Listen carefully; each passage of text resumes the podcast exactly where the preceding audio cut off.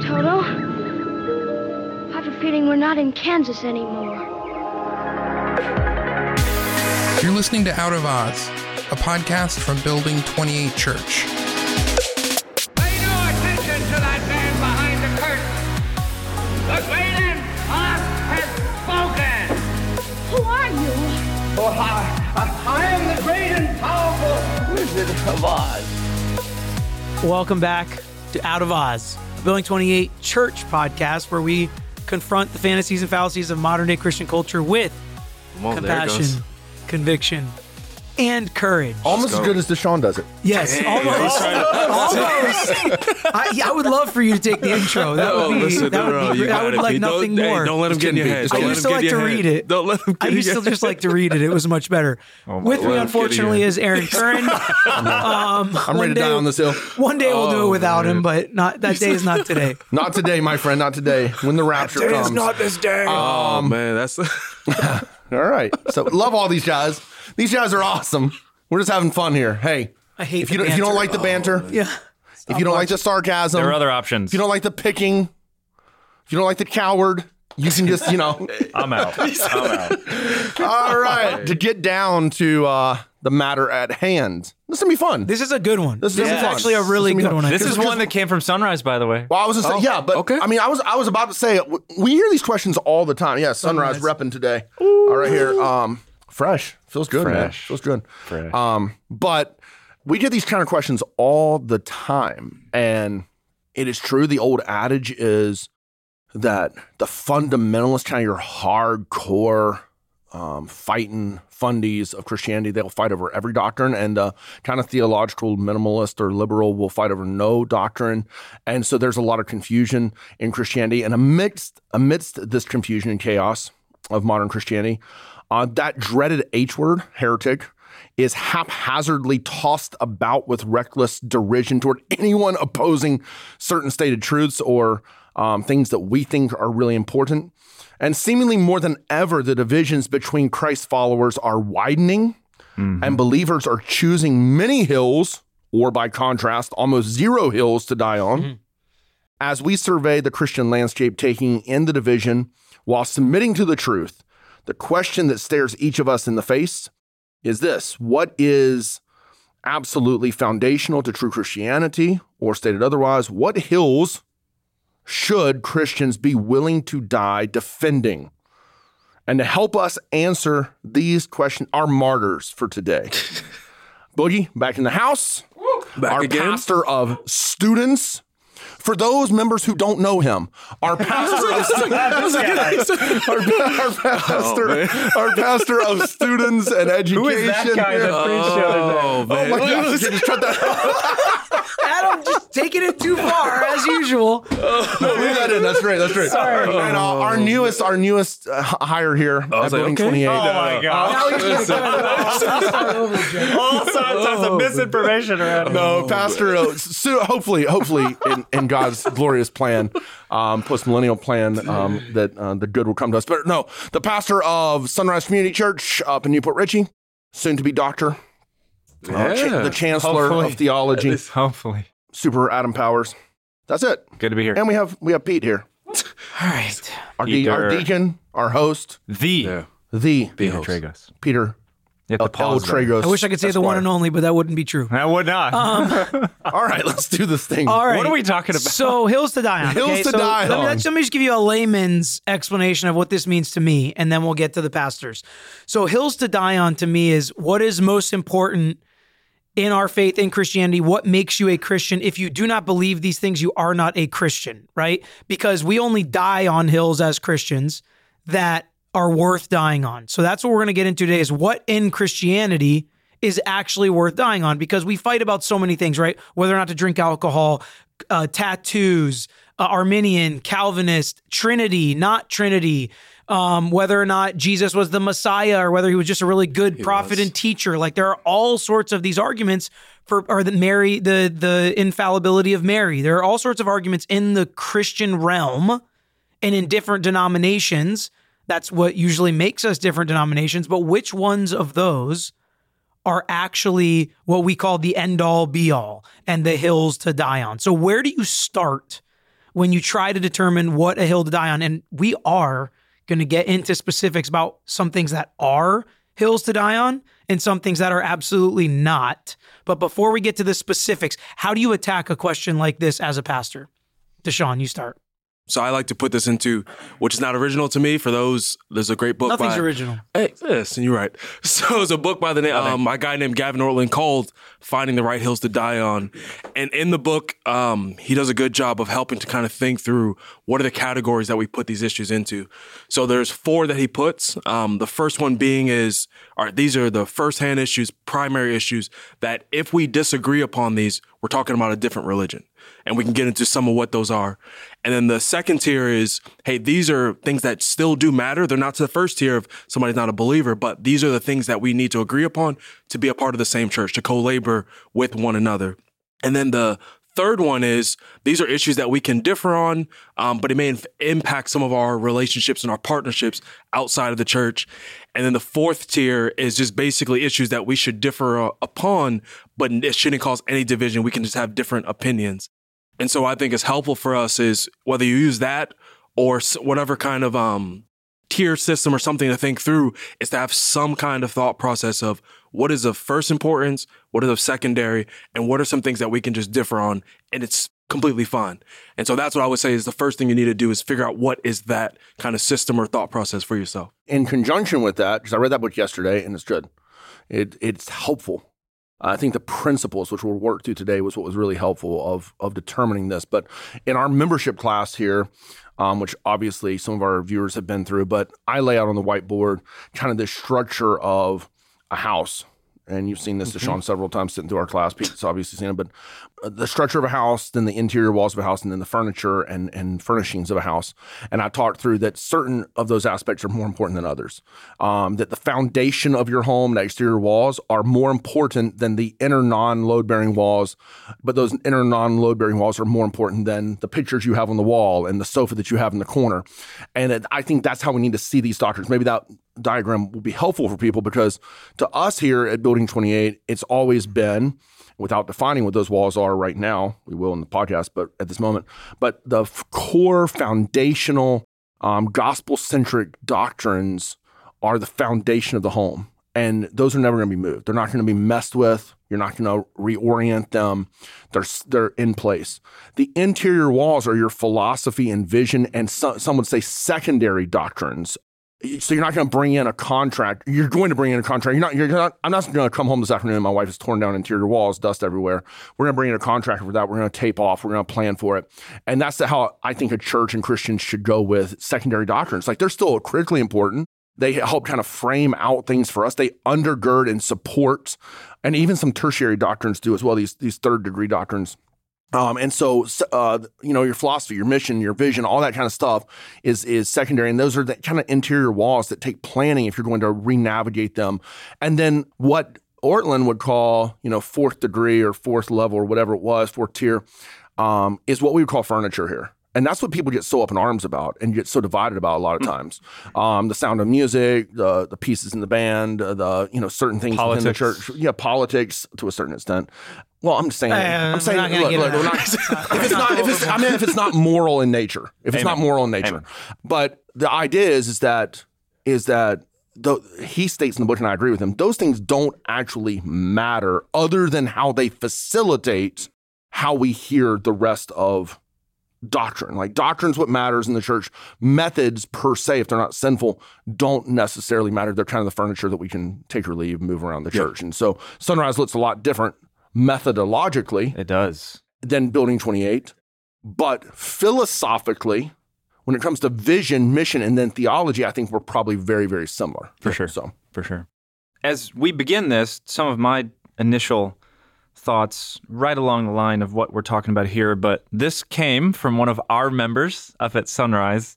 Uh, the wife of our uh, pastoral intern actually brought this to us. Her name is Dina, and she said, you know, the past few years, especially the past few years, there's been such disagreement among the church globally and especially here in our country that it's it's almost become second nature to talk about doctrine as if oh well that's not a hill to die on that's not a hill to die on that's not a hill to die on and she came up to me and she said So, what are, what would you say are the hills to die on? And I was like, That's a really good question. I think I have an answer, but I need to think about it real quick. And my initial thought was not only what are the hills to die on? So, what's that top tier doctrines that either make you a Christian or put you in a different religion? But what does it mean? What are we talking about to die on? Like, are we talking about these are the things that we must stand upon and get really passionate about? Or are we talking about someone's got a gun to your head and saying, unless you repent of this belief, I'm pulling the trigger? So, I'd what are we talking I'd say about? that's that one is what I'm looking at saying, saying, you know, would you say, hey, I'm, I think, I think this brings in kind of point one of what I would say when we talk about hmm. doctrine, especially fun, foundational doctrine is the certainty of it. Like, like how certain are we? Oh, man. You know, no, Is no, that I, how you would define it? I, I think that's Of like hill to die on. How would you define hill to die on? I would say it's a combination of both those things, actually. I think in going to die for it, but also he said in the whole time of going through it, you should be passionate about it. We shouldn't be indifferent um, until there's a moment of life or death. But I think being passionate about it, even up to the point of life or let me let me clarify. Just because you're cer- like so, for example, I am certain, I'm 100 percent convinced on predestination that's true, unconditional election. yeah. Yeah. But I would not say that, that is a hill to die on. So, it's got to be more I- than certainty. It- yeah, it's got to. It, it has to at Let least be certainty. Is what I'm Yeah. saying. You have to at least be certain. If you're like flaking, you're like, oh, I'm 90 percent on this or I'm 60 percent on this. Then that is, I would say, most certainly not a hill to die on. So you have to at least be certain, but it takes more than certainty. Let me That's ask how I if this definition helps what you're saying. Because the way I always thought about it, which is different than how you guys are describing it now, kind of at least, my thought for a hill to die on is if you don't believe it, you're going to hell. That's it. That's kind of how I feel. That's your death. Because Arius in the third century, fourth century, was very uncertain if Christ was truly divine. And the whole Council of Nicaea proved him wrong. And from history, we have also proven him wrong. And he felt certain about his belief, but he was entirely wrong. So it's got to be more than certainty, right? I'm saying it's more than certainty. Yeah, It's got to at I least think that's be what he's saying. Is you, you do have to at It's least got be to at certain least be about certainty. it. There's other factors that come in, like the Sure. historicity of Yeah, that yeah, doctrine. And just because you're certain about it doesn't mean you have to be able to explain it fully or understand. That's why when you put up your point of um, those hills to die on are things that if people don't, you said don't believe. Is that what you said? yeah, if you don't believe it, you're going to hell. Okay, so- you need to believe this to get to heaven. So I agree with it, but there's, there's a pause for me in it of there's a difference between somebody not understanding kind of you said like the Trinity. Because when I was first became a believer, I couldn't explain all this stuff that we're And that's talking why I would never say explain it or understand But you it. believed fully. it. But yeah, but what I, I would yes, but I would say I think it goes a little bit further than because as people are trying to conceptualize and understand it, I think it's more in if you deny it is a bigger like a threshold where let's say for example somebody comes to you and says hey this is the understanding of trinity and you may say i can't wrap my head around it fully but if i go as far as which i've heard people tell me like no that's wrong or i deny Yeah. that reality about christ or anything along that lines and so i think it's more in the denial less than the like full understanding So yeah, I, I think denial is more potent than affirmation is powerful. Like, Yeah. But if somebody really says, uh, "I can't, I can't wrap my head around it. I can't explain it or define it," do you think they're a Christian? Like if if they if they can't even go as far as to like at least say there there are three beings in the Bible, all perfect and holy, all with different functions, but the Bible says they are one God.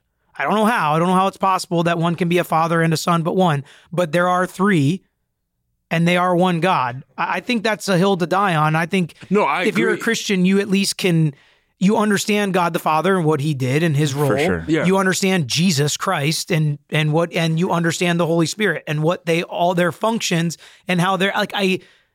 I get it. I wouldn't be able to create a TV character that's a Trinitarian character, but like, please don't but I'm just saying. I think that Yeah, I that's an important distinction. No, no, is like, I, I, and I'm agreeing with you that that is a hill to die. And what I'm saying is for the people who are trying to figure out, like, all right, I don't understand, so whatever. I'm saying if they go to the point of saying, I deny fill in the blank hills that we decide to die on, that's when they're falling off, not necessarily in, hey, I'm wrestling through trying to figure out and understand. Well, it's just like a child. Like most children, when they're mm-hmm. converted, or even if you're witnessing someone on the street or you're mm-hmm. discipling somebody, when they come to faith in Christ and conversion takes place, right. they don't. A lot of times, they don't. They can't even begin to affirm a Trinitarian relationship. Um, what we believe is that the Spirit will guide true believers into all truth, and so over the course of time. th- they will not deny it. I mean, they might initially, Daddy, I don't understand that. Like, what, what are you talking about? Like Right. three three persons, one God. But as you begin to explain it and walk through Scripture with them, a true believer by the Spirit of God will affirm that. But what I'm saying is, I agree with Deshaun that denial is more potent, meaning that a true believer will not, even if they don't understand something, even if they can't yet affirm something because it's not been explained to them, that they're not going to out and out deny something once it's explained to them that is a cardinal doctrine of the faith, or else they're just outside of the faith. Like they're not yeah. in the faith anymore. I mean, And I think most kids would be able to define the three gods. They might not understand that they're Three one gods? god. They might not understand whoa, that they are whoa, one see, god. we need to do an episode on the But I'm saying, I'm just saying, I think that they would at least be able to define and discuss. The threeness and oneness of God. Right, but they and I think they might not be able to conceptualize that it's one God. It may Right. seem like three gods to yeah. them. Yeah. We have fun chats at home during family Yes. worship at the Trinity sometimes. Yeah, it's it is. It's interesting to to think about. But okay, so we've kind of got where we're coming at this from and what it actually means. Yep. Yep. You know, whether or not it's gun to your head or you're going to hell if you deny it. I feel like we've all kind of agreed with that stance at least. That if if this is something you deny, we believe you're going to hell. Right. And that seems harsh, but the point is you're either going to heaven or you're going to hell. Right. So it's what makes you a Christian or not, what makes you a child of God or not, what makes you elect or not. So what are they? Yeah, I'd like to get to some specifics. Let's get specific yeah, here. and then we can what talk are about these hills? So or can I ask this? Can I ask it this way? yes, because I talked about Ortlund, he he quotes Grudem in there, and he he Mm. quotes Calvin, and and they had. I think it's helpful for Christians to have certain principles that they apply to discovering, in a sense. I mean, I think it's important for pastors, like hopefully Bible believing, Jesus loving pastors, to also say, hey, these are the hills, these are the issues, but like. Um, as as Christians are trying to navigate everything that's going on in the world around us today, what kind of principles would you guys and you and well, Pete, kind of kind of present to them uh, as you're thinking through foundational, secondary, tertiary, non-consequential. You know, like I brought up certainty. It, it, it, it needs to at least be that. It needs to be more than that, but it needs to at least be that. Another thing is I would bring up historicity. Like, has the church believed this? The church a, as a consensus, scholastically and and historically, believed this across the centuries. so that that could be my ignorance. That would not be one of my principles. So, like, And I don't I don't know church history like you do. Yeah. but I think the average person could find a lot of problems in church history that. If that's one of your main principles, I think you could be led astray. If you know it as well as you do and are able to read and say, oh, yeah, well, those guys were crazy in church history. But like a normal person reading, this is what the church believed or how the church came through history. So, so what I mean is, is, and I'll keep this really unboring and really, really, really simple. Um, Powers already brought up Council of Nicaea in 325, where a that's basically very simply put a conglomeration of pastors, scholars got together and said, "Was Jesus really God?" And and in kind of refutation to the teachings of Arian, and they said, "Yes, he is." And so, and they based that on the teachings of the apostle and Christ and the writings of Scripture but even like the canonization of scripture like we, we're all like oh scripture alone and that's important like we believe this but where did we get the conglomeration the putting that's together of of the my- library of books one of my questions. it's from church history it's Yeah. from this ancient tradition um, and so what i you know we, we say here often if it's new theologically it's wrong like you, you know that we we say that often because if it can't be traced back to the reformation to the Church to, fathers. to the church fathers, to, to Early church. on the fourth century, to the healthy periods of church history. So we're not talking dark ages. We're not talking about the compromise of Rome. We're talking about healthy periods of church history. Um, the creeds and the confessions, but especially the creeds, because the confessions are super helpful, but they kind of unpack a lot of that secondary and even Yeah. tertiary issues. Whereas the creeds, like the, especially the Apostles' Creed or even the Nicene Creed, are just foundational statements put together from the base of Scripture, but put together by church fathers historically. So that's what I mean by. Yeah, so absolutely So that should be a principle when you're talking about Yeah. those specific things, right? So if you're Russell, Yeah. who I think was the founder of Jehovah's Witness, and you're walking out going, Jesus wasn't really God, clearly that's unbiblical, but also it flies in the face of what the bandwidth has of the church before. has believed healthily throughout history. And so that's why I bring that in, because it's just important that we're not in reinventing a new Christianity, which I- is what every no, cult does. I, I agree with you. And um, Solomon tells us that there's nothing new under the sun.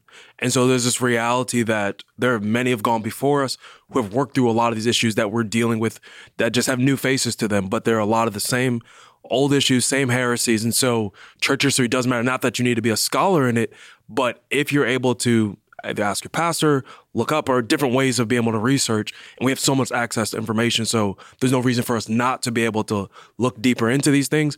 And you can just look through church history and say, was this an issue? Was this a doctrine that was spoken about? Um, and where did the church land on this and why? And so it is helpful for us to be able to just look back. Yeah. I mean, I, I know, look, I don't want to like sabotage this, but I know that some of our listeners right away are like pounding their fists saying, What about the Bible? What about the Bible? You know, and clearly we're all Bible believing here. But at the same time, every single cult that has sprung out of Christianity has sprung from a misinterpretation, a non historic interpretation of the Bible. I bring it up in our membership class, but there, there's a quote from a pamphlet called Let God Be True. And the quote goes something along the lines of, um, we must check our prejudices at the door and submit ourselves to the truth of Scripture alone. And I'm like, who all believes this? And like 80% of the class will like raise their hands. And I'm like, that's from the watch a Watchtower pamphlet. That's a Mm-hmm. Watchtower pamphlet, which is cultic. Like that is, um, they deny the deity of Christ. And so um, it's easy for us to say Scripture alone and that Scripture is our our source and our bedrock, and it is. But how we interpret Scripture um, must be defined by Scripture, but also, I think, church history again, like like understanding how Christians throughout the centuries have approached certain literature within Scripture to unpack it and unravel it, and um and to divorce ourselves, like Augustine says, um, we have God as our Father, but the Church is our mother. To divorce ourselves from church history and the protection of the local church, even now. Like a good Bible believing local church, and to say, well, my pastor doesn't believe this, and my elders don't believe this, and I'm so, I think there's a lot of danger in that um, of false belief. So, All right, let's get to some specifics. And I You think ready the, for this? the easiest Oh, yeah. one to start with, but of course there's nuance to it, is what about like Christian liberties, right? We'll start with kind of an outer sphere, tattoos, alcohol, things that at our church we would call Christian liberties, right? I guess at other church they would call them sin. So when you have issues like that, is that a hill to die on? No. Next. But what about things that other people would then say was a Christian liberty, like maybe having sex before you're married? They're wrong. that we would say is not. So See, where do you draw the line? This is where on it these becomes things? convoluted Right, because exactly. the issue of tattooing is a hill to die on. If someone is saying that You go to hell. That do it. tattooing damns you, then all of a sudden it's escalated to a salvific issue, which it does become a hill to die on, and that's where a lot of this can go to. Or like in the context of the Old Testament, in the verse in Leviticus 19 where it forbids them, where you're tattooing yourself to get an entrance into the afterlife. so on the surface, a lot of these issues are just cultural and issues. that's what I was going to say is basically what it comes down to for me is if you can't explain your position without crossing a hill to die on, then usually it's okay. yeah. You get what I'm saying? Yeah. Yeah. Like like the same thing we just did a death to it, penalty yeah. podcast, and I also let's talk about death penalty and abortion, some political issues. Mm-hmm. Okay, are those hills to die on? No. It's maybe. I'll say Oh man, I would, 2020. Yeah, I'll see say that's where I would, abortion, that's where I would yeah. disagree. Especially Maybe not abortion not on death penalty, but on side. the issue of abortion. All right, let's hear it. on the issue of abortion, it is such a desecration of the imago Dei and the sanctity of human life that to say, and, and I'm not saying that if you're Democrat, like, uh, please hear me say. I'm not saying if you're a Democrat, you're not a Christian by any stretch, but I'm saying that if you if you support, I had people during the election cycle say, I can never I can never get behind Trump because of his antics and his character flaws, which I agree with. He had plenty of those, but then for them to say I can get behind Biden or a Democrat based on that same metric of character, if anyone condones the massacre of innocent life, like that that's all I need to know about their character. Like that's all I need to know about their belief system. Like like if you if you start to unpack this philosophically, there's no respect for the imago Dei, at least not generally speaking, to say Hey, the master of, human life is, and so I think it escalates very quickly up a hill to die on, because when you start denying the Imago Dei, you start denying the very fabric of Christianity and and the importance of of evangelism and and the redemption um, of why God came for His people. But you would agree that there are some circumstances where abortion is appropriate. I wouldn't agree with that. I can understand it. So if the mom's going to die and they have to make a decision, you don't think that that that, that would be okay for them to make that decision? I would not condemn that and judge that. You would disagree with it, but you wouldn't say they're uh, going to hell yes, for that. exactly. Okay. Yes, I would not say. So- I'm so- saying if there is a, a blatant disregard for human life, I'm not talking about life of the mother and and health and life of the child or rape or incest or anything like that. I'm talking about if there's a blatant disregard of. I think this is completely permissible. I think this is. I'm I'm a Christ follower supposedly, but I think it's completely fine to for women. My point is there's nuance. I, I'm, Yes, I'm very much against abortion. Yeah, I get it. I get what you're saying. Very much against abortion. So I, I would say that that escalates quickly up once again a hill that you go. I think it's impossible to be a follower of Christ. All right, let's hear from Adam. Adam said no. I don't think it's not a hill to die on. I think Why? you can be a Christian and have that view, but be totally in error about that view. But that doesn't make you not a Christian. Hmm. I think the hills to die on are actually very small. I do too, actually. But I think that this type of perhaps issue by issue thing where like each issue has a little bit of a hill to die on So in me- it is in a sense elevating all Yeah. these secondary issues Which to the, the, point top. of the conversation. So, And so I I, think think once you're presented with truth, I think abortion. Let me ask you this: How about substitutionary atonement? Absolutely. See, I don't. Absolutely. Or else C.S. Lewis is in hell, which I know we shouldn't base our Well, I think positions on. Hmm. I think the atonement that Jesus accomplished something cosmic and powerful and redemptive on the cross. That is a hill to die on. Which Lewis said that. Yes, he had a yes. sense of it. I think his interpretation of it was wrong. So don't get me wrong. I am just like Pete. I am just like he's ardently pro life. I'm ardently pro substitutionary atonement. But I think the foundational doctrine is the atonement itself. Right, that right, the- right. But I think if somebody could if somebody can say to me that they believe on abortion, okay, because we're getting into deeper Sorry, waters. sorry. Another yeah. But on abortion, if somebody like Adam's saying can say, I am for women's health and choice and whatever, but I believe A through Z, I don't want to get ahead on my hills to die on, then I think it's not a hill to die on. I disagree with them. I think they're wrong. I think you, we should be presented presenting truth to them. But that's why I kind of think it's more, it's a maybe, but they could still be a Christian going to heaven as long as they have the A through Z. Because just like Deshaun said, people can be mistaken and make wrong decisions and take wrong stances, but still believe what they need to believe to get to heaven. well said. And death penalty we talked about at length. There are there's nuance to it, but we don't necessarily think it's a hill to die on either way. All right, what about the infallibility of Mary and importantly her ability to intercede between us and Jesus? I don't think it's the hill to die on at all. I think it's wrong. I think it's wrong. I think it's completely wrong.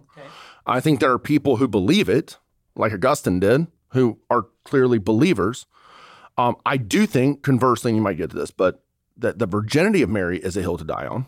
The fact that, that Jesus was virgin born. Now, not not the Because that would disprove the prophecy. Is that why you think it's a hill to die on? Or well that, and I hold to a to a belief that the sin nature is passed through the seed of Adam. And so There it goes. he he he look, I'm just I I'm just being honest. all- we have all I'm being honest, but Christ's I do those. impeccability is at stake. His his sinless nature is at so, stake. so God can do all this other stuff, but not that. He can't. He well, sure, can't. well, sure he can, but like I he mean, works like- he works through the science that he has created. So I'm just saying I think that the virgin birth for multiple reasons is is a cardinal doctrine of the faith. I think to deny that is uh is to at least be in extremely dangerous waters and bordering on heresy. All right, what do you guys think? The the Marian totality. You can go virgin birth all the way through infallibility and intercession. I think it comes awfully close to it because it gets into um, solus Christus, Christ alone being our mediator in all aspects of the term life, death, resurrection, work on the cross, kingly reign, present intercession, return to save, reign in eternity. And I think If Mary sneaks up into that, right. we're getting pretty dang near a hill to die on that she needs to be removed. And that's the, as we've been talking about, the danger with a lot of these is where there's particular parts people will speak about. Right. But when they move into things which it seems like we're all in agreement, the primary thing is about salvation and the nature of it and things pertaining to it. And so when um, Mary's elevated to that level of co-savior, anything along that lines, um, that she's any kind of reasoning for us being saved, that's why I would say it's moving into that hill. Yeah, to I kind of feel like it is. I mean, I don't Yeah. know if I. I feel like I'm gonna have more hills to die on than you. But, but even in the Roman Catholic context, I've got Roman Catholic relatives at the wazoo. They do not believe personally, and this is just the family and friends that I have, they do not believe personally all the stuff that their priests Right. tell them about Mary. Right. And so I would want to make a distinction here between the priests, uh, cardinals, and popes who are teaching these things and are, in a sense, damning themselves in doing so, and the people that they're teaching who are not swallowing all these things. Right. There's a hefty distinction there. Sure. So we're all, I think, in agreement. Co-redemption, like Mary is co-redeemer heresy. Insofar Hilda as you're taking away from solus Christus, Yes. you are that you are on on the But hill to mere die. infallibility, means she was perfect, but not a co-redeemer. I know, think it's I know wrong. it's in I'll conjunction, say but. I'll say so so there's certain aspects The that intercession to me is big. huge. Yeah, I think the I think the virgin the virginity and the infallibility you can't I don't think you can be on opposite sides. I feel like either you can be wrong about that stuff or you can't. And it seems like you're saying you can be No, no. wrong about the infallibility but not the virgin. No, no. I think you can be wrong. That so so personally, I believe that you can be wrong with whether it's confession to a priest or confession through Mary or the saints. I think you can be wrong and not be damned. Yeah. in that, I think you can be very very wrong. Like you're very very wrong, but you're not damned for that. Maybe it comes back to what Deshaun was saying. If you deny that Christ alone is the mediator, and you start adding all these other saints and Mary in along with it, Mm-hmm. that then you have crossed a line. So I'm sorry, I keep hijacking, but Right? priest, priesthood of believers. I feel like we're Is making that- this Yeah. more confusing than it should be, but Well, there's so much here. 'cause it's like- 'cause what's at stake here is the priesthood of believers, and I don't think that's a hill to die on, but I think it is absolutely true. Like I, I think that Christ is our only mediator, is the only one that we can go through. Like we just go straight through Christ to the Father. But if somebody kind of adds in and says, "Well, I, I want to pray in the name of Benedict or Mary or whatever," like I'm like, "You're wrong. That's that's unbiblical and it's dumb and it's wrong and it's it's harmful." But I don't think it's like. I think it is. damning. is. I think the more we talk about it, I think the more it is. and I could be wrong, but I just feel like if you're doing that, you are missing a a big thing. And I I think that's a good point to make in it of things can matter even though they're not of first importance. So they Right. still do matter greatly for our spiritual walks, Right, our are you going to hell? sanctification. Maybe, yeah. And I was just saying, so we, and I think too many times when we do only think about the top tier first um, hand issues, it can feel like everything else is, hey, you can believe whatever you want to believe. We're not saying that at all. We're Like saying if that, you were to just listen to Yeah. this, you think I was okay with abortion and Aaron Oh, doesn't yeah, care no, about no, not- atonement. But that's the point, is because we're talking top down. Yeah. Yes. So it doesn't mean that these things These don't things matter. are incri- everything they we still pretty much covered is critically important. Right. And and I think that I think the confusion, just to be for those who are trying to track with us, is that so much of the secondary natures of doctrines undergird and explain primary doctrine. That that's where all the convolution starts to kind of because it's hard to disconnect priesthood of believers. Or, like you said, the infallibility of Mary from the co-redemption of Mary. It's like almost hard like you'd to like have to ask that. somebody, let them explain it, then you could determine whether or not Yeah. it was a hill to die They're talking about- based on how they explain their position.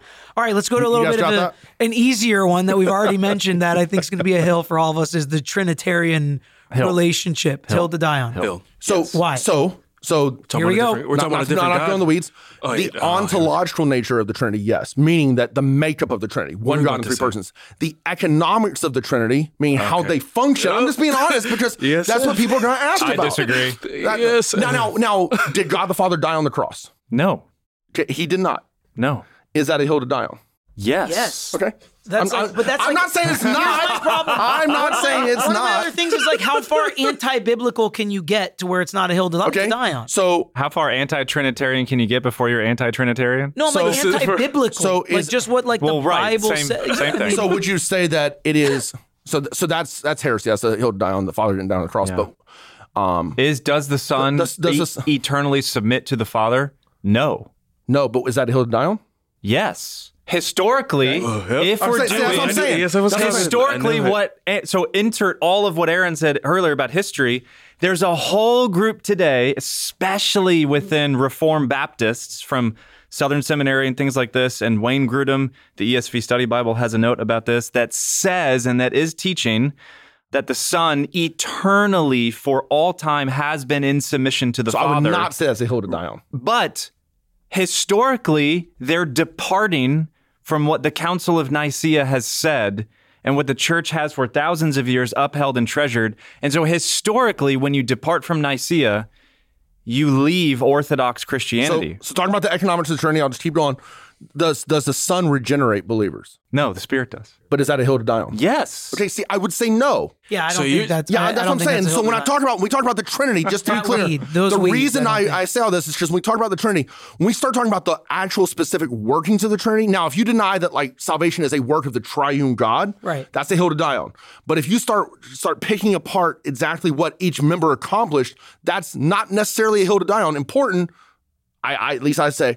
But when we talk about the makeup of the Trinity, when you start saying that um, at the outset, Powers I think said, "Hey, I'll try, I'll try to think of somebody on a TV show who like portrays the Trinitarian relationship." and Peter or, or- and Powers said, "Please don't." Okay, then it was, and I'm like, I'm like, the issue is is that you're gonna fall into heresies because you're gonna fall into like modalism. So you're gonna have one dude who is playing different roles, which is modalistic thought that is, it's putting on different coats or different disguises to be the Father, Son, and Spirit. That's not Trinitarian relationship. Or you end up with three gods. You end up with three distinct gods. And there you're with T.D. Jakes and oneness Pentecostalism. Yes.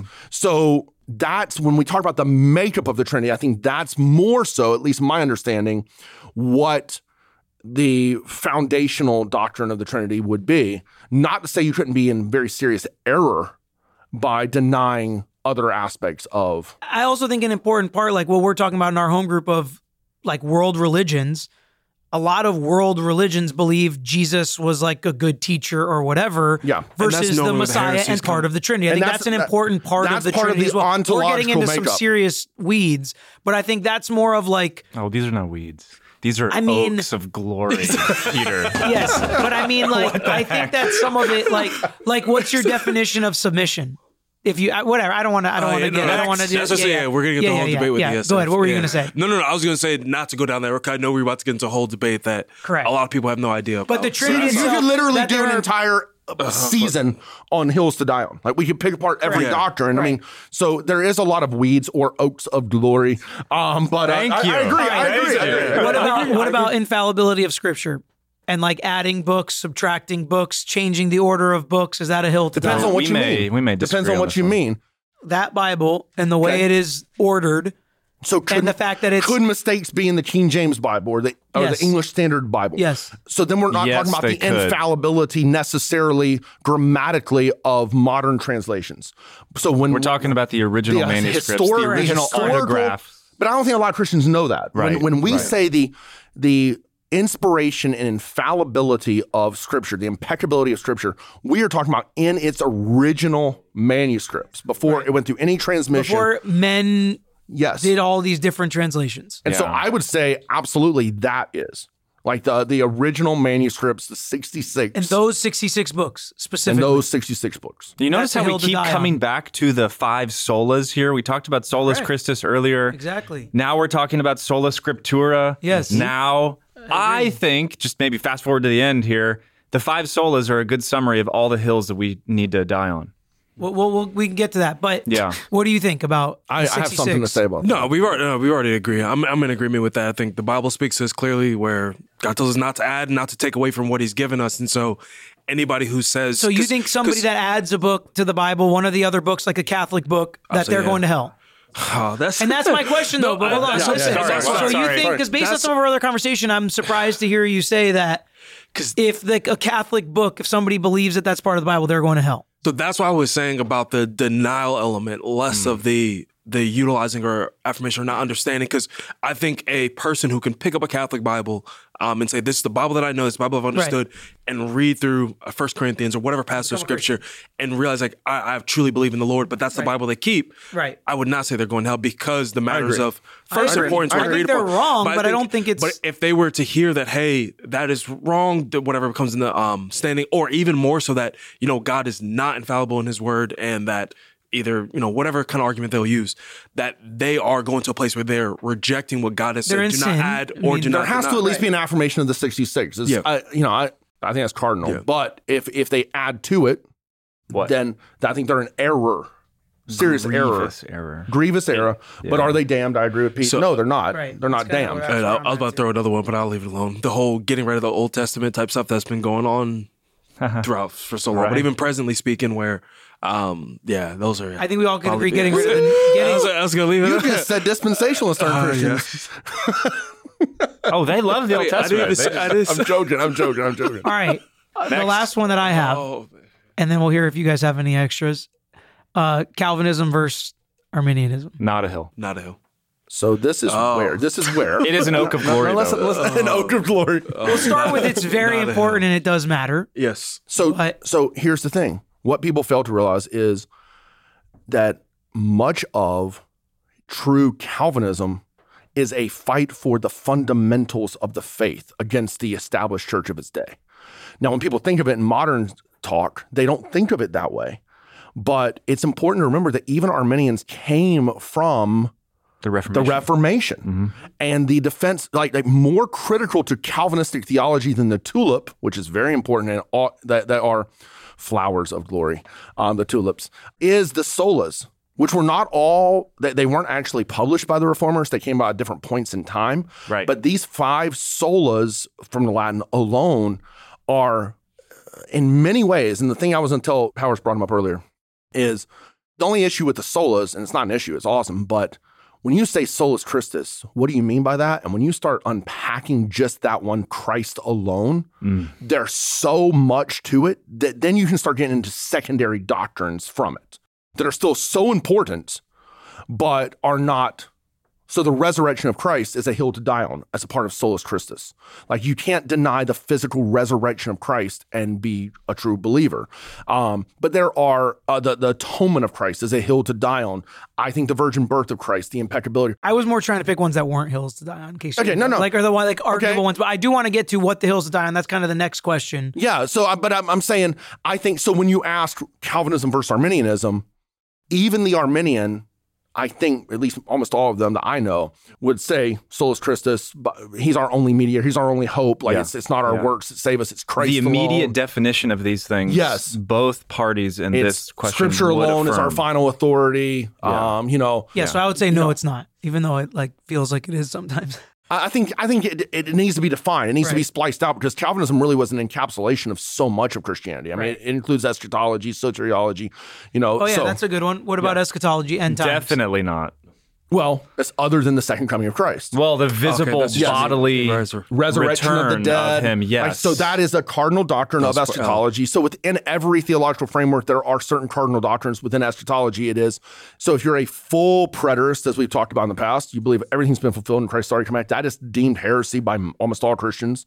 So when you talk about the physical bodily return of Christ to execute execute final salvation and judgment and the resurrection of the dead, that is a cardinal doctrine when it comes to the millennial reign. So that is a hill to die on. That's a hill to die on. The second coming of part of it, yeah. But the millennial reign is not. Like it's it's not whether it's a literal thousand When years and or how, yeah. yeah, or the tribulation period or the man of lawlessness or the beast of revelation. All that stuff is not a hill down. Still important. Mm-hmm. Still frames out and helps us understand our comfort and our hope and our, um, but not a hill to die on. All right, so let's get to what the hills to die on are. But first, if we haven't thought any, thought of some that you guys, if you're still listening and watching at this point, which everyone is. uh, no one's put in the comments any that we forgot, and we can discuss them maybe on the Q and A at the end of this season about whether or not they're hills to die. Because there's got to be a ton surprised more we that didn't we talk didn't think about of. like fog lights.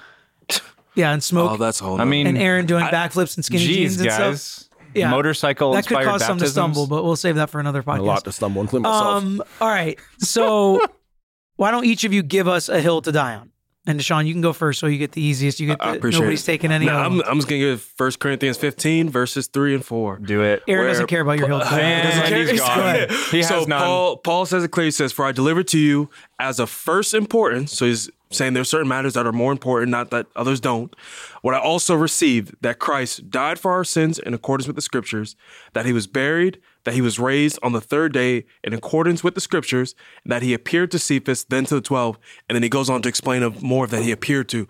And so what Paul is saying to us of matters of first importance is that Christ died for our sins according to the scriptures, that he was buried, he raised, and these are all in accordance with the scriptures. And so I think the death, burial, and resurrection of the Lord Jesus Christ and his bodily resurrection, not just spiritual or all the kind of things that we would say, are matters of first importance that Paul puts before us. And the scriptures spend a lot of time speaking of this, even um, as we look at Galatians and the way that Paul is coming after some of the errors that are happening where they're trying to put their hope in something else outside of that and the implications of it. So that's what I would say is one of the first. So if someone denies that Jesus physically died on the cross and physically rose again, can't be a Christian. No heresy. We all- we all agree. We all uh, agree on yeah, that. that. That would be it. He'll That'd be heresy. Yeah. yeah. And I think it's funny, like when you when we've mentioned already talking about our kids and and our kids that are Christians and like the things that they know and repeat and think, like that that's one of the keys. Yeah, like you got yeah. to. Yeah. If you don't believe that, then keep keep working, keep working through it. All right, You're gonna steal mine, aren't you? Adam, go ahead. I'm totally stealing Aaron. We're like ESPNing here. So I view the church as let's let's say baseball field. So there are nine positions out on the field. There's a lot of space on a baseball field to sit down and camp and do life. But there is a wall that eventually you go beyond. And then there's a parking lot where you're not even in the stadium and things like this. Or in some stadiums, you're in the river. I think it's very helpful historically. There are those moments where there, there, there are the positions. There's the Apostles' Creed, defines Christianity. There's the Nicene Creed, defines it. There's the Chalcedonian Creed of 451, defines it. You move forward, there's the five solas of the Reformation, define the faith. All of these describe for us, I think, the hills we ought to die on and do life in. And insofar as we deny these things, we're not in the stadium, we're not on the field. But if we embrace them, we are a true part of the true church that has gone back ever since Christ began it. So pick one. Five solas. Okay, so in conjunction. I refuse to pick one. I love them all. You're ridiculous to ask me to do this. Why, why I don't you define the I five would- solas? Sola scriptura, scripture alone. Okay. This is a Which whole- we've already demanded, uh, disbanded. Go ahead. why don't why don't we do why don't we do a podcast on the five solas? How about that? How about we do five podcasts, I'm just saying, like, one like, on for each people one? listening- I don't think we've listed them all and in defined them English. Scripture alone, Christ alone, grace alone, faith alone, God's glory alone. Like So if you in do it because you think you love Jesus and not you don't think you're doing it for God's glory, does that mean you're not going to heaven? it's it's not a it's not a I'm just saying, I think why we we do it. It's an affirmation. Jonathan Correct. Edwards would say yes. Correct, right? I, I, there are some definitely Yeah. some people that would All right, say I'm yes. gonna, for I'm gonna take it from Powers. Let's after, hear it. after that. Let's hear so it. I see Christianity as a baseball. No, I'm just kidding. I see it as a, Remember that home run derby I see it as a hit it in the football field, a much more exciting Um, sport. justification. Packer said that Christianity is like the world, and justification is Atlas. And if Atlas trips and stumbles, then all of. Christianity comes crashing to the ground. And um, and that's how I see it with justification. I know this is this is tough, and I'm not joking around when I say it's tough because of the Catholic podcast that we did, and and, and I, I think I was clear on that. That if they are wrong on justification, if they are are trusting in their works, um, the justificare, as they translate it in Latin, uh, that I am I am justified, I'm, I'm made righteous, or I'm infused with righteousness. I think that is a hill to die on. Um, John, this is they- admitting that. Nope, it's not. It's not. on I that. think, I think I'm we I don't- we think, don't I'm- rehash it. I We think don't- I'm completely consistent with we that don't- we don't gotta rehash that, it. that Listen, if if they if they are in line with the. Vatican teachings that it is salvation of faith plus works. Um, based on merit, our merit and Christ. That's not the gospel. That's not the gospel. It's not the gospel anymore. So, so the dikaiosune is the true gospel. That's the Greek word for that that righteousness, which is an imputed righteousness or a declared righteousness, an alien righteousness, as Luther would say, where the credit is all Christ. 100% the work of Christ is imputed to, credited to the bank account of our souls. And that is, we are justified. We're declared right before God. That is a cardinal doctrine of the faith. And every false faith, every uh, cult that is branched out of Christianity, uh, and even some within supposed Christianity, if they add by admission a distinction of our merit or our works to that, which goes back, yes, to sola gratia Sola fide. and sola fide and solus Christus. Yeah. Those three by Yeah. by grace through faith in Christ. That's the process of justification. That's why the solas are so important. The process of justification has to remain unaltered. Um, the, the work of justification is God's work. This is why when you ask, "Hey, is Calvinism Arminianism?" Right, exactly. like Calvinism, like really focuses on this. The beauty, yes, it total depravity, and unconditional election, all that, but it focuses on that justification is by grace alone, the the merit of Jesus applied by faith, which is a work of the Spirit. The faith faith is gifted us by the Spirit, so it's all His. It's all His work. It's uh, and people might not understand that, they might not wrap their mind, but as they're introduced to that doctrine, I hope, I believe that they begin to see the truth and the beauty of justification, and that to me is just it's kind of the linchpin on everything else like hangs. So Yeah, Atlas is a good one. A- Yeah. And and it's not only good for justification, Atlas carrying that is a good picture of these hills. Yeah, that globe could be any of these. Like Yeah. you deny, like that globe Yeah. could be the Trinitarian relationship, and you False. deny the makeup of the Trinity, Yeah. all Christianity dis- disbands. You deny Yeah, the God. resurrection, all Christianity just disbands. But all those are, uh, like I would say, they're undeniably linked to justification and redemption. Like that, the Trinitarian relationship. If you deny that, you are denying justification. Like you can't get to justification by denying the Trinitarian relationship, or uh, if you deny the resurrection, you can't get to justification. Like justification is not there anymore. And so um, they're, they all, I think that's another distinction, not not just church history and yes, obviously supported with scripture and our certainty, but um, the link between these cardinal doctrines to one another. So if you deny a certain cardinal doctrine, you're out of necessity most often denying other certain cardinal doctrine. You deny the Trinity, you're starting to deny resurrection Yeah. and Yeah. supernatural regeneration and like so you're just starting to like pick apart things and all of Christianity starts to unravel around you. Yeah. I wanted to add something in about on that second tier that we were talking about, because even as we presently sit here, where we can differ on things like baptism, or if some people have difference on Oh, yeah, communion, yeah, things along that lines where it's not saying somebody's not a believer, because I've just I've been around those environments and settings where, wait, we're not even going to talk because you have a difference on baptism. I think some Christians take that too far, where we can maybe not end up at the same church, but we can affirm that hey that's a brother in the lord that we just we disagree upon this issue so things like that of also being careful um, to not separate over particular things but understand that we don't have to go to the same church We've talked about moral issues, we talked about theological issues. Basically, There's- all of our podcast topics. there, I was gonna say there's also there are also behavioral issues that I think are hills to die on. Like, for example, just to be honest, if a woman or a man for that matter has the occupation of like a stripper, dancer, or a prostitute or something like that, and they say they're a follower of Christ, we would all say, You sure about that? are most likely not. Yeah. Like, especially if it's unrepentant, you're going on in that. And that's a behavioral issue. It's not a theo. Granted, it comes from a, a misappropriation of theology, but that's a behavioral issue where we're, or quite honestly, um, unrepentantly, dude living with, sleeping with his girlfriend. You know, which, I mean, could they be a Christian? Okay, yeah, they could be, but eventually repentance is going to come. And then when it doesn't, it proves that their theology and the application of that theology through faith is fraudulent. I, I think, and so there there are other things because I think a lot of the things we're facing there are cultural and behavioral things that people are asking about. It's not just the Trinitarian relationship, the nature of justification. It's you know this person says they're a Christian, but they do this, they live this way. You know, there's a lot of grace and there's a lot of forgiveness and there's a lot of of we're all we all still struggle and we all still sin, but to live that way completely in a haphazard, irreverent way toward God, I think that, that that's And a that's a problem. That's a major problem. I agree, and it's funny because, and again, this may be a little bit of legalism or being a recovering Baptist, but like one of the things I talk about with my kids when being a Christian, the things that they affirm to me is love God and obey God.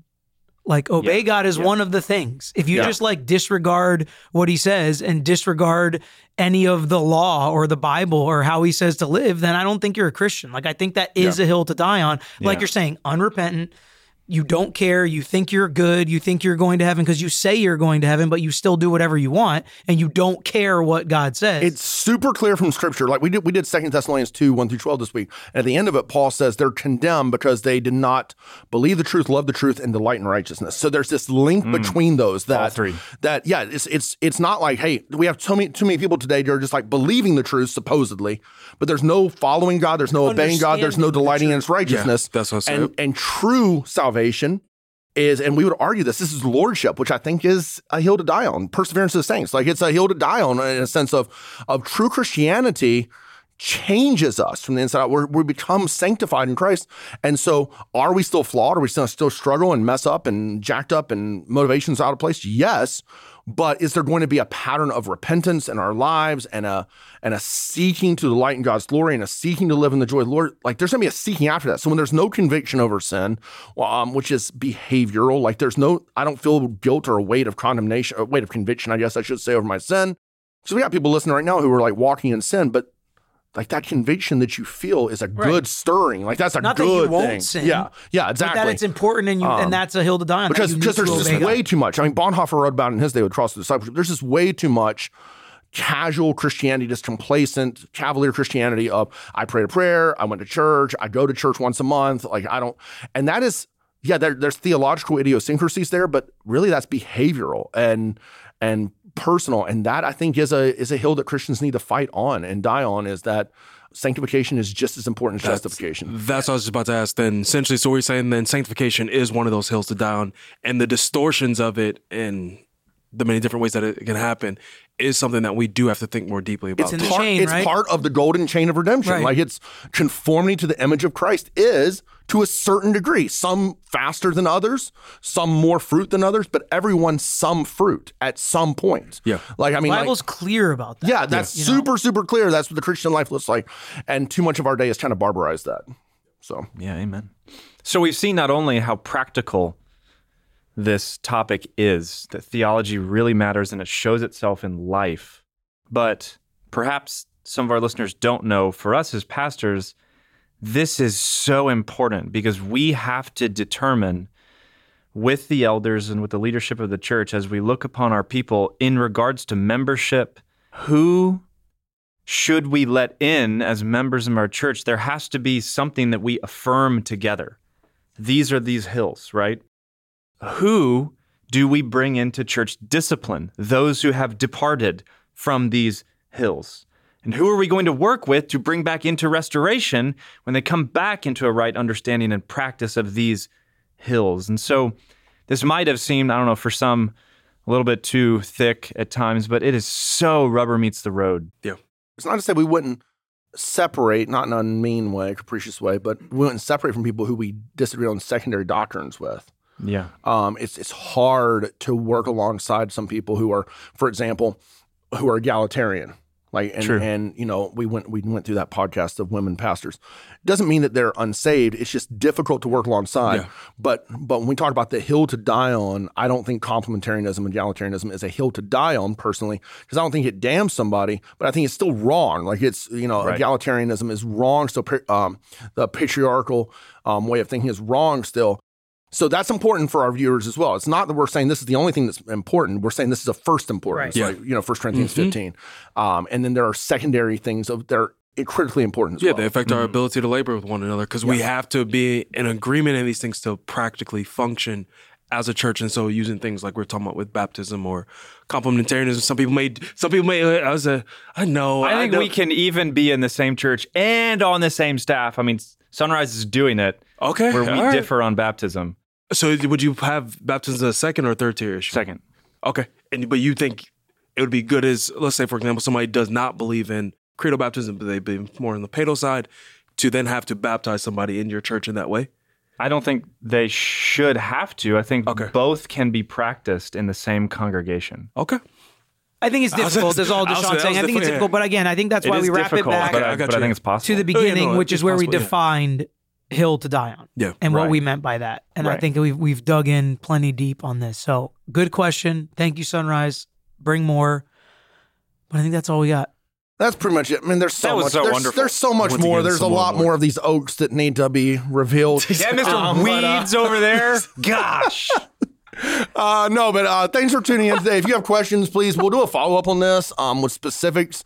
I Yeah. think I think some of these issues. Uh, We do a part I, two. I, I think one last thing to say is is the the primary doctrines these this hills these hills down are, are rather narrow. Um, there's not a ton of them. I think the secondary doctrines there's a ton of them, and some of them we divide over, and some of them we don't divide over. There's so that's Well really really broad. Well said. and um, so anyway, if you have questions, submit them. Thanks for tuning in, and uh, we'll hope to do better next time.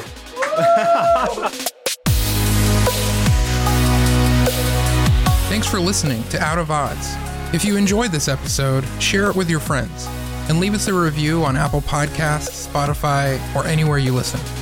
Out of Odds is produced by Building 28 Church and Podcast Royale.